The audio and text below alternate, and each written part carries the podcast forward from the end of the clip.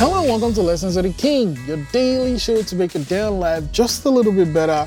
Today's lesson, lesson 1065, edit later. That's it, man.